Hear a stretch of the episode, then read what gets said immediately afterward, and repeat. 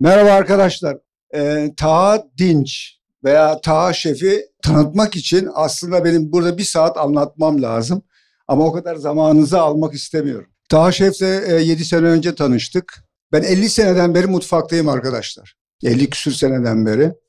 İnanın e, çok e, değişik şeflerle çalıştım. Almanı, Avusturyalısı, İtalyan, İngiliz, Fransız. Türkiye'de de birçok Türk şeflerle çalıştım. Fakat ben Taha Şef gibi azimlisini görmedim. Eğer örnek alacak bir kişi varsa almanızı tavsiye ederim. Kitabını okumanızı tavsiye ederim. Gerçekten çok azimli, çalışkan, bir şeyi böyle e, öğrenmek istediği zaman peşini bırakmayan, pes etmeyen. Onun için zaten e, bugün burada çok başarılı. En iyisi kendisi anlatır kendisini ve yaptığı ürünleri. Ben e, başarıların devamını diliyorum canı gönülden. E, hoş geldin şef. Teşekkürler şef. Arkadaşlar merhaba. Turgay Şef birazcık bahsetti. E, açıkçası çok gururlandım ve mutlu oldum. Çok böyle hoşlanmıyorum aslında bu tarz e, söylemlerden. E, çünkü utanıyorum. O yüzden bir de çok fazla böyle şey olmak istemiyorum. Fazla gaza gelmek istemiyorum. Burada yaklaşık 8-9 sene çalıştım. Çok farklı deneyimlerim oldu. E, girdiğimde çok genç yaştaydım. Daha sonra MSA'nın farklı imkanlarını kullanarak kendimi burada geliştirmek için çok fazla zamanım vardı. Ve şu anki Taha olmamda MSA'nın da çok büyük katkısı var benim için. Ben MSA mezun değilim. Fakat e, MSA mezunu gibiyim artık. Uzun yıllar çalıştığım için söylüyorum. Turgay Şef'i de zaten 2015 senesinde ikinci MSA devrimde iki kere geldim ve ayrıldım. E, o zaman tanıştık. Onu açıkçası dışarıda da çok bu ara görüşemesek de oldukça paylaşımlarımız olmuştu o dönemde. Kendisinden çok fazla deneyim ve mesleki olarak bilgi edindim. Ve buradaki özellikle pastacı arkadaşlara çok şanslı olduklarını düşünüyorum. Şimdi biz, e, ben burada iki e, tarafımı size anlatmaya çalışacağım. Benim hayatımın iki tarafı var mesleki olarak. Birincisi pardon bulanjeri. İkincisi MSA'dan ayrıldıktan sonra e, danışman olarak başladığım projenin şu an genel sorumlusu oldum. İkincisi glutensiz ambar. İkisi de MSA dönemine denk geliyor. Çünkü daha önce burada beni tanıyan eğitmen arkadaşlarım hatırlar. O dönemlerde sürekli glutensiz ürünlerine karşı bir ilgim vardı. Sonradan başlayan. Ee, o konuda açıkçası çok çeliştiğim durumlar olmuştu. Glutensiz ekmek olur mu vesaire diye. Olur mu derken daha doğrusu hem katkısız hem de ekşi mayalı olarak düşünebilirsiniz bunu. Yaklaşık 3-4 yıldır bununla ilgili arge yapıyorum. Bugün size tadım yapabilmeniz için hatta ilk tester getirmiş oldum. Umarım e, beğenirsiniz. Satış yapmıyoruz henüz şu an için ama ilk artık benim için bu hazır dediğim ürünleri ilk sizle paylaşmak istedim. İki gündür de bununla uğraşıyoruz, ilgileniyoruz. Bir de gelmişken kuru kuru gelmeyeyim dedim. Bir tane de ekler yapmak istedim size. Tabii anlatacak çok şey var. Hepimiz, yani hepiniz daha doğrusu sektörün başında olduğunuz için sektöre girdiğinizde yaşayacağınız bir sürü şey olacak. Bununla ilgili yani gönül isterdi ki şöyle olsun, böyle olsun, şunu yapın, bunu yapın, öyle gitsin. Herkesin bir yolu var. Oradan ilerleyeceksiniz. O yüzden e, bunları ben size ne kadar anlatsam da farklı şeyler yaşayabilirsiniz. Ama şunu söyleyeyim. Hani herkes diyor ya, belki duyuyorsundur şu an. İşte sektör çok zor. İşte kendi yerinizi açmak istediğinizde şunlarla karşılaşacaksınız. İnanın söyledikleri gibi değil. Çok daha zor. O yüzden e, az önce Turgay Cem'in bahsettiği konu.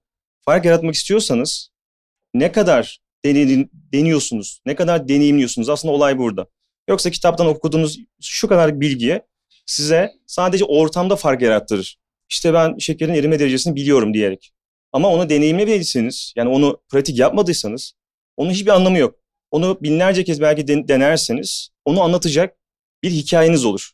Ve herhangi bir yerde veya pratikte bir şey yaparken bir mantığa oturtmalısınız bazı şeyleri. Yoksa okulda dönemimde kusura bakmayın eğer böyle sorular sorduysanız da ders anlatıyorum. Örnek veriyorum sabli hamurunu anlatıyorum. Şefim işte toz badem yerine toz fıstık kullansak nasıl olur? E, tabii burada söyleyemiyorum nasıl olacağını ama yani bu bu değil olay. Toz badem yerine toz fıstık koymak değil. Soru şu olabilir.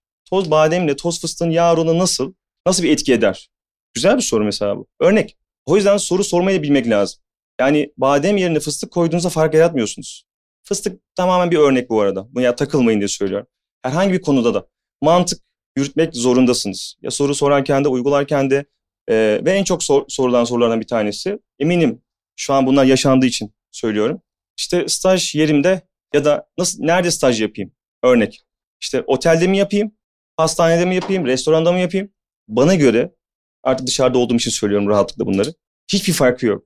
Fark yarattığınız şey otelin, restoranın veya pastanenin statüsü olmamalı.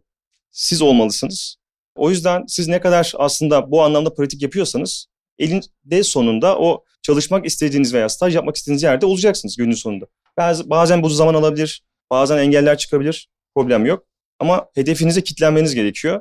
Bir de ben e, bu soruya cevaben şunu söylüyordum. Okey, sen o otelde veya restoranda ismi lazım değil, staj yapmak istiyorsun. Sen istiyorsun karşılıklı. Peki o seni istiyor mu? Bir de oradan bakın. Çünkü o istiyorsa aslında oluyor ya günün sonunda. Sen de isteyeceksin sonra. Yani istemekle olmuyor bazı şeyler. Bolca. Ya ben çok iyi yerlerde staj yapmadım. Ama bu benim için bir engel değildi. Daha doğrusu bunu şu an söyleyebiliyorum. O zaman engel olduğunu düşünüyordum. Aradan zaman geçiyor. Zaten bu böyle bir şey değil midir? Her şey yaşanır, insanlar deneyimlerini anlatır. Ama kimse detaylara çok aşırı yer vermez. Aslında olay orada. O günkü yanlışlar bugünkü doğrularımı oluşturmuş ve ben bundan mutluyum açıkçası. Bugün de size hem pardon tarafından hem de gluten zambar tarafından bahsetmek istiyorum. Pardon tarafında beni temsil eden şu an gene 2017 MSA mezunu Hasan var. Pardon'un üretim şefi. Ben belirli dönemlerde Pardon'da oluyorum, bulunuyorum fiziksel olarak ve orada sürekli ürünlerin yapılmasını, doğru şekilde ilerlemesini sağlamaya çalışıyorum. Bir de glutensiz tarafım var. O da hem eşim hem de şefim. glutensiz amar tarafında Nil götürüyor. Aslında bir ekip olarak ilerliyorum tabii ki. Bireysel hiçbir zaman bir şey yapamaz, yapamayız. O yüzden e, gluten ambar tarafında eşimle, glutensiz ambar olmayan yani pardon bulancıları tarafında da Hasan'la ilerliyoruz. E, bugün de aslında sizle tanıştırmak istedim kendileriyle. O yüzden e, benimleler şu an. E, çok fazla laf uzatmak istemiyorum. Çok da vaktimiz yok bildiğim kadarıyla. Pardon Boulangerie'den bahsedeyim size. Pardon Boulangerie 3 yıl önce kuruldu. Daha doğrusu isim değişikliğine gitti. Bu daha doğru olur. Tamamen e, doğal ve herhangi bir katkı maddesi içermeyen temiz gıda üreten bir firma şu an. Yaklaşık 40 çeşit ürün üretiyor. Her şey tamamen ekşi mayalı. Üretim prosesi tamamen ekşi mayayla ilerliyor. Bütün kontroller her gün defalarca tekrar ediliyor. Yaklaşık şu an 7 tane şubesi var kendi içinde. Bir koç e, projesi, koç grubunun projesi ve oldukça ilgilenilen bir proje ve kendi içinde büyümeye çalışıyor şu an için. 3 yıl önce kurunda, kuruldu ama 1,5 yıldır aslında faaliyette. Çünkü kurulma aşaması 1,5 sene sürdü. Büyük bir üretim tesisi var. Kendine göre büyük. Bana göre artık küçük şu an. Daha çok gördükçe küçülüyor her şey. Şu an 7-8 tane şubeye hizmet veriyor. Buradaki amacı tamamen dediğim gibi organik e, diye bir şey söyleyemeyiz genel olarak hayatımızda artık ama doğal bir üretim yaptığımızı rahatlıkla söyleyebilirim. Burada her gün bunu kontrol ediyoruz. Tüm ürünler e, ekşi mayayla yapılıyor. Evet çok problemler yaşıyoruz. Kolay bir süreç değil. Sürekli takip edilmesi gereken bir proses. E, otomasyon bir üretim yok. Her şey elle yapılıyor. Oradaki bütün çalışanların tamamı MSA mezunu bu arada. Çünkü onlarla daha rahat bir iletişim kurduğum için aslında MSA mezunu tercih ediyorum. Ve ağırlıklı olarak daha tecrübesiz insanlarla çalışmayı seviyorum. Çünkü tecrübe kazandıkça insanların elleri, düşünceleri kayabiliyor eski iş, iş yerlerinde vesaire. O yüzden sıfırdan yapmak bana daha e, mantıklı geldiği için ve bilmiyorum Turgay şimdi düşünür bu konuda ama daha böyle e, canlı oluyorlar diyeyim. Hani öğrenmeye aç olduğu için. Çünkü diğer türlü çok tecrübeli biriyle çalışmak ve onu yönetmek kesinlikle e, daha fazla problem. Evet mesleki gençlik kesinlikle. Buna aç olduğunuzda kesinlikle e, daha verimli oluyor benim için.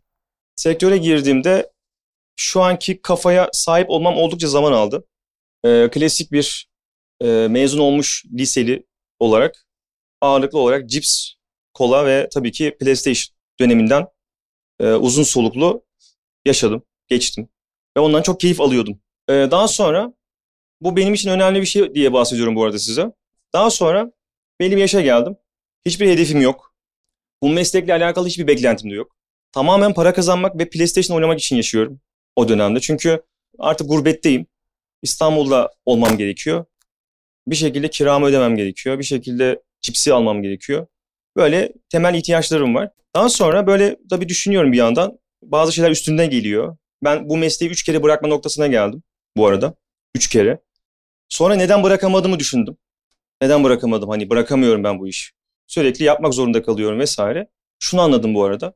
Eğer gerçekten başarılı olmak istiyorsanız yaptığınız işle başarıya çok seven biri değilim. Böyle başarılı olmak, bu tanımdan çok haz alan biri değilim bu arada. Genel olarak söylüyorum. Bunun nedeni de şu.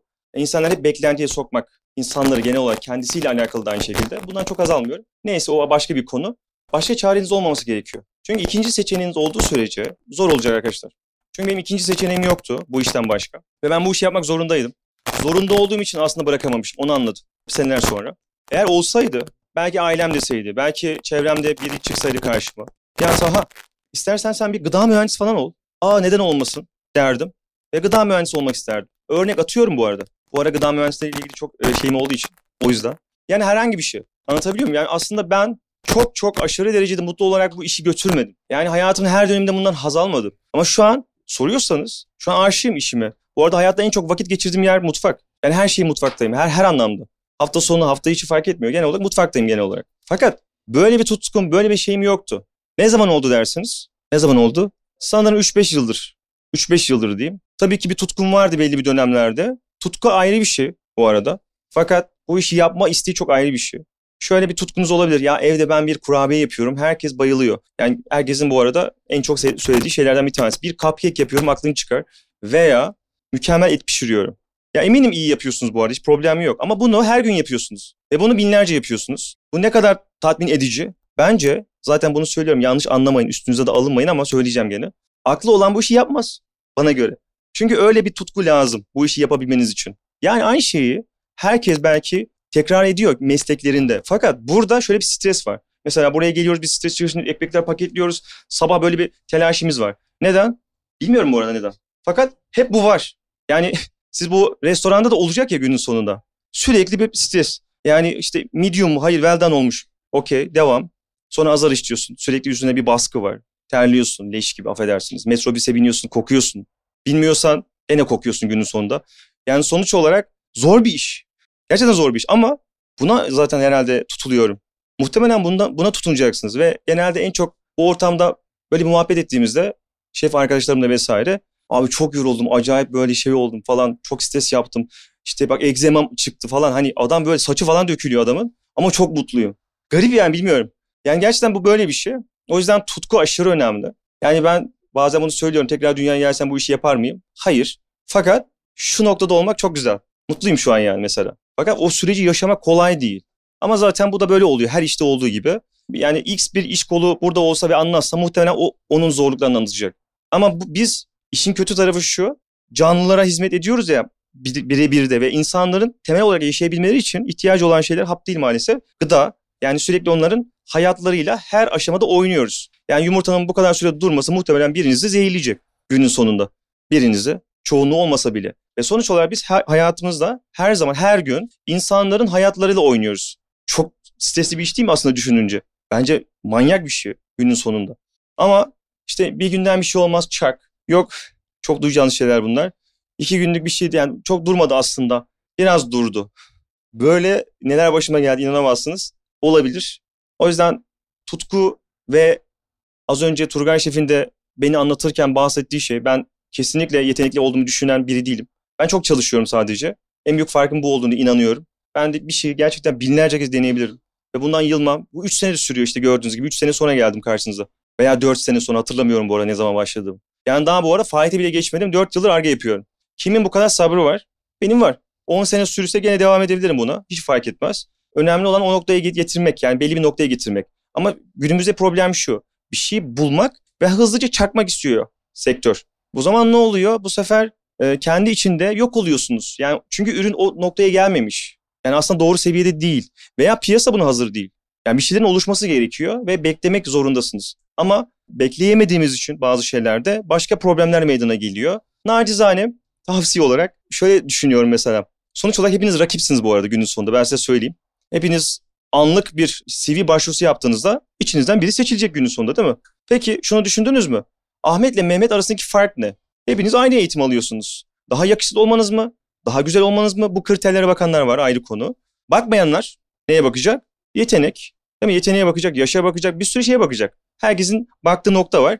Vizyon kısa sürede aktarabileceğiniz bir şey değil. Yani ben mesela bir iş seviyesinde vizyonun ne diye sormam bu arada. Çünkü onun oluşması için biraz zamana ihtiyacı var. Yani belki değişebilir bu. MSA mükemmel bir vizyon veren bir yer bence. Hani inanılmaz bir vizyon veriyor. Fakat bunu nasıl kullandığınız da çok önemli. Yani ilk başta sektöre girdiğinizde bunu kullanamıyorsunuz ki. Yani o yetkinliği size kimse vermeyecek. Ya biz bin tane baget yapıyorduk. O MSA'dan bir mezun gelmiş. Hemen verelim bin tane bageti yapsın örnek. Veya pastaları o sıvasın. Bu böyle bir şey değil. Bir zaman var. İşte ondan vakit geçirmeniz gerekiyor. Minimum 3000 saat diye bir e, söylüyor uzmanlar. 3000 saat geçireceksiniz yaptığınız işleri sonra uzman olacaksınız. Tabii ki bazılarınız aşırı yeteneklidir. Direkt başlar sıvamaya. E, ya da ya da dürüstlüğünüzle ki ben açıkçası dürüst olduğumu düşünüyorum. Yaptığım işe karşı, şeflerime karşı öyleydim. Küfür ederdi. Hatta bir kere mutfakta dedi ki çok sinirlendirdi beni. Bana küfür mü ediyorsun dedi böyle sinirlendi bana. E ben de evet dedim. Ondan sonra kovdu. Yani işten attı. Eve gittim. Eski ustalardan bu arada. Sonra aradı. Neredesin dedi. Evdeyim dedim. İş bakıyorum. Sen manyak mısın? Niye gittin? Arkadaş kovdun ya. Dedi ki ben aslında seni kovmadım. Sen beni yanlış anladın. Geri gel. Geri döndüm. Yani bu benim genişliğim mi? Yoksa sektörün genişliği mi? Günün sonunda aslında şöyle bir durum var. İnsanlar, şefler bir şekilde o anlık kızgınlıklarıyla bir şeyler söyleyebiliyor. Ama sizin hakkınızda böyle düşündükleri için değil. Ben de gayri ihtiyari bunu test ettim. Merak ettim çünkü gerçekten nasıl bir psikoloji olacağını. Gelmedi bir daha. Yani aslında kişiden kişiye değişiyormuş. Ama küfür etmedim tabii ki. Şunu öğrendim bu arada. Genel olarak kötü şeflerle çalışma deneyimi olduğu için söylüyorum. Ben nasıl kötü şef olmayı olmam mesela nasıl kötü şef olmam olmamayı öğrendim. Çünkü onu yapmazsam muhtemelen daha iyi olacak. Onu yapmazsam daha iyi olacak. Çünkü sürekli olarak böyle değişik bir e, grubun içindeydim. O dönemlerde biraz memleket meselesi olduğu için sektör ağırlıklı olarak Bolulular vardı. Doğal olarak barınmak zordu. Daha sonra bu el değiştirdi. Öyle şimdi farklı e, farklı il grupları var. Ama günün sonunda işinizi iyi yaptığınızda biraz zor da olsa bazı şeyleri uygularken başka şekilde benim gibi bırakma noktasına da gelseniz eğer seviyorsanız bu işi bir şekilde yapıyorsunuz. Günün sonunda şu an buradayım. Devam ettiğim için belki buradayım. Ama iyi ki de devam etmişim diyorum kendime tabii ki. Çünkü yapacak başka işim yoktu.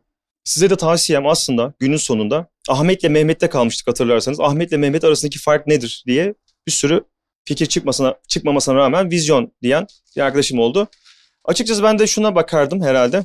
Çalışkanlık hızlı ölçülen bir şey değil ama böyle biraz bu okulda da geçirdiğim süre boyunca biraz böyle bakınca profile kimin böyle daha meyilli olduğunu anlayabiliyorum.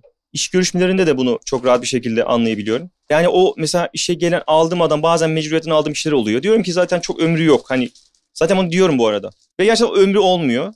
Ben aslında buna bakarım. Ahmet ile Mehmet arasındaki en büyük fark bu. Şu bence yani çalışkanlıktan ziyade Ahmet 8 saat çalışıyor, Mehmet de 8 saat çalışıyor. İkisi de aynı bence. Ahmet ne zaman 10 saat çalışırsa Mehmet'in önüne geçecek. Yani siz şu an rakipsiniz günün sonunda. Ben böyle yaparak aslında kendime iş olanağı yarattım. En büyük hayalim bir otel zincirinde çalışmaktı bu arada. Dünyaca ünlü bir zincir. Böyle senelerce gidip CV bıraktım. Gidiyorum bırakıyorum gidiyorum bırakıyorum. Ne arayan var ne soran. Sonra tabii ben de o sürece büyüyorum. Büyüyorum derken yaş olarak büyüyorum, meslek olarak büyüyorum. Bir gün telefon çaldı. Seninle görüşmek istiyoruz diye o zincir grup aradı. Tabii ben artık CV bırakmayı bıraktım. Çünkü bakan yok diye vesaire gittik sonra görüşmeye. Tabii içimden sıfır bu arada orada çalışma hissiyatı. Yani ölmüş. İyi bir pozisyon benim için o dönemde. Sonra dedim ki ben dedim size çok kırıldım. O da çok umrunda. Ama umursadılar bu arada. Bence. Ee, niye vesaire. Ben size senelerce CV bıraktım ve siz beni umursamadınız falan filan. Bu arada işin kötüsünü söyleyeyim mi? CV'den aramıyorlar bu arada. Biri referans olmuş. Öyle aranıyor. Ha, gene yok ortada CV.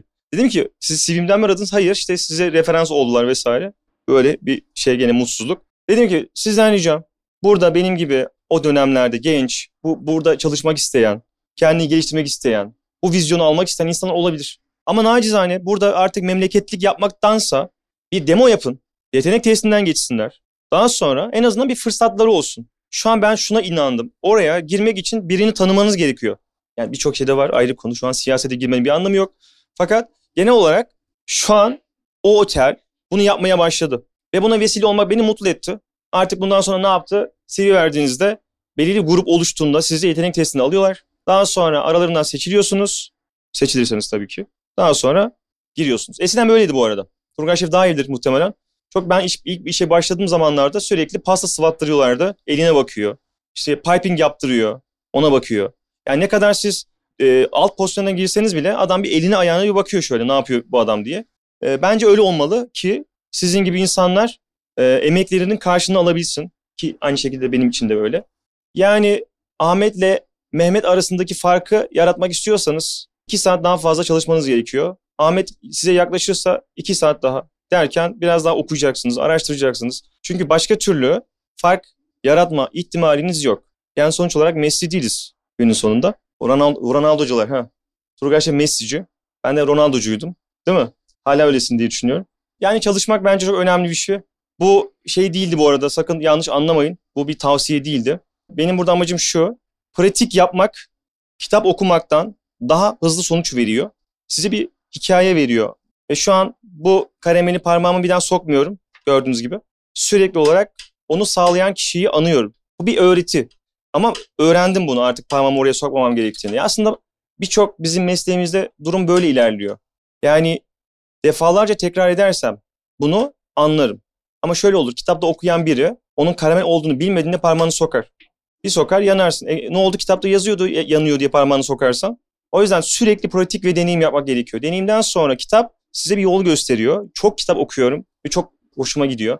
Daha doğrusu romandan bahsetmiyorum. Tabii ki onlara okumak ayrı fakat mesleki kitaplar beni daha, daha çok tatmin ediyor. Tavsiyem de kesinlikle tekli bilgi içeren reçete haricinde kitap okumanız. Ee, bu anlamda çok fazla kaynak var. Ee, çok fazla detay var.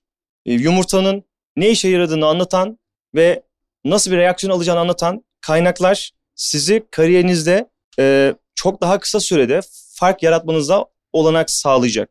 En azından benim için bu böyle oldu. Bu içerikleri biliyor olmak reçete yaratmama inanılmaz derecede kaynak sağlamış oldu. Tabii ki öğrendiğim kaynak pratiğe dökmek önemli. Sadece bir kelime için dünyaca lira verip bir kitap aldığımı bilirim. Sadece bir kelime için. Çünkü merak ettiğim bir şeydi ve belli bir sayfa içerisinde Türkiye'deki Diyanar'a gidip fotoğraf çekmek gibi değil bu. Artık kitap yazdığım için bu konulara çok e, şey yapıyorum. Hassas davranıyorum. Korsana hayır. Her anlamda. O yüzden bir kere başıma geldi kitabım vardı Diyanar'da. Biri fotoğraf çekiyordu böyle. Çok moralim bozulmuştu. Evet günün sonunda herkesin ulaşabileceği bir şey olması güzel. Olması lazım ama e, herkesin ulaşması için bir kaynak değil. Kitaplar özellikle teknik kitaplar. Teknik kitaplar genelde insanların bilgisini ölçmek için varlar.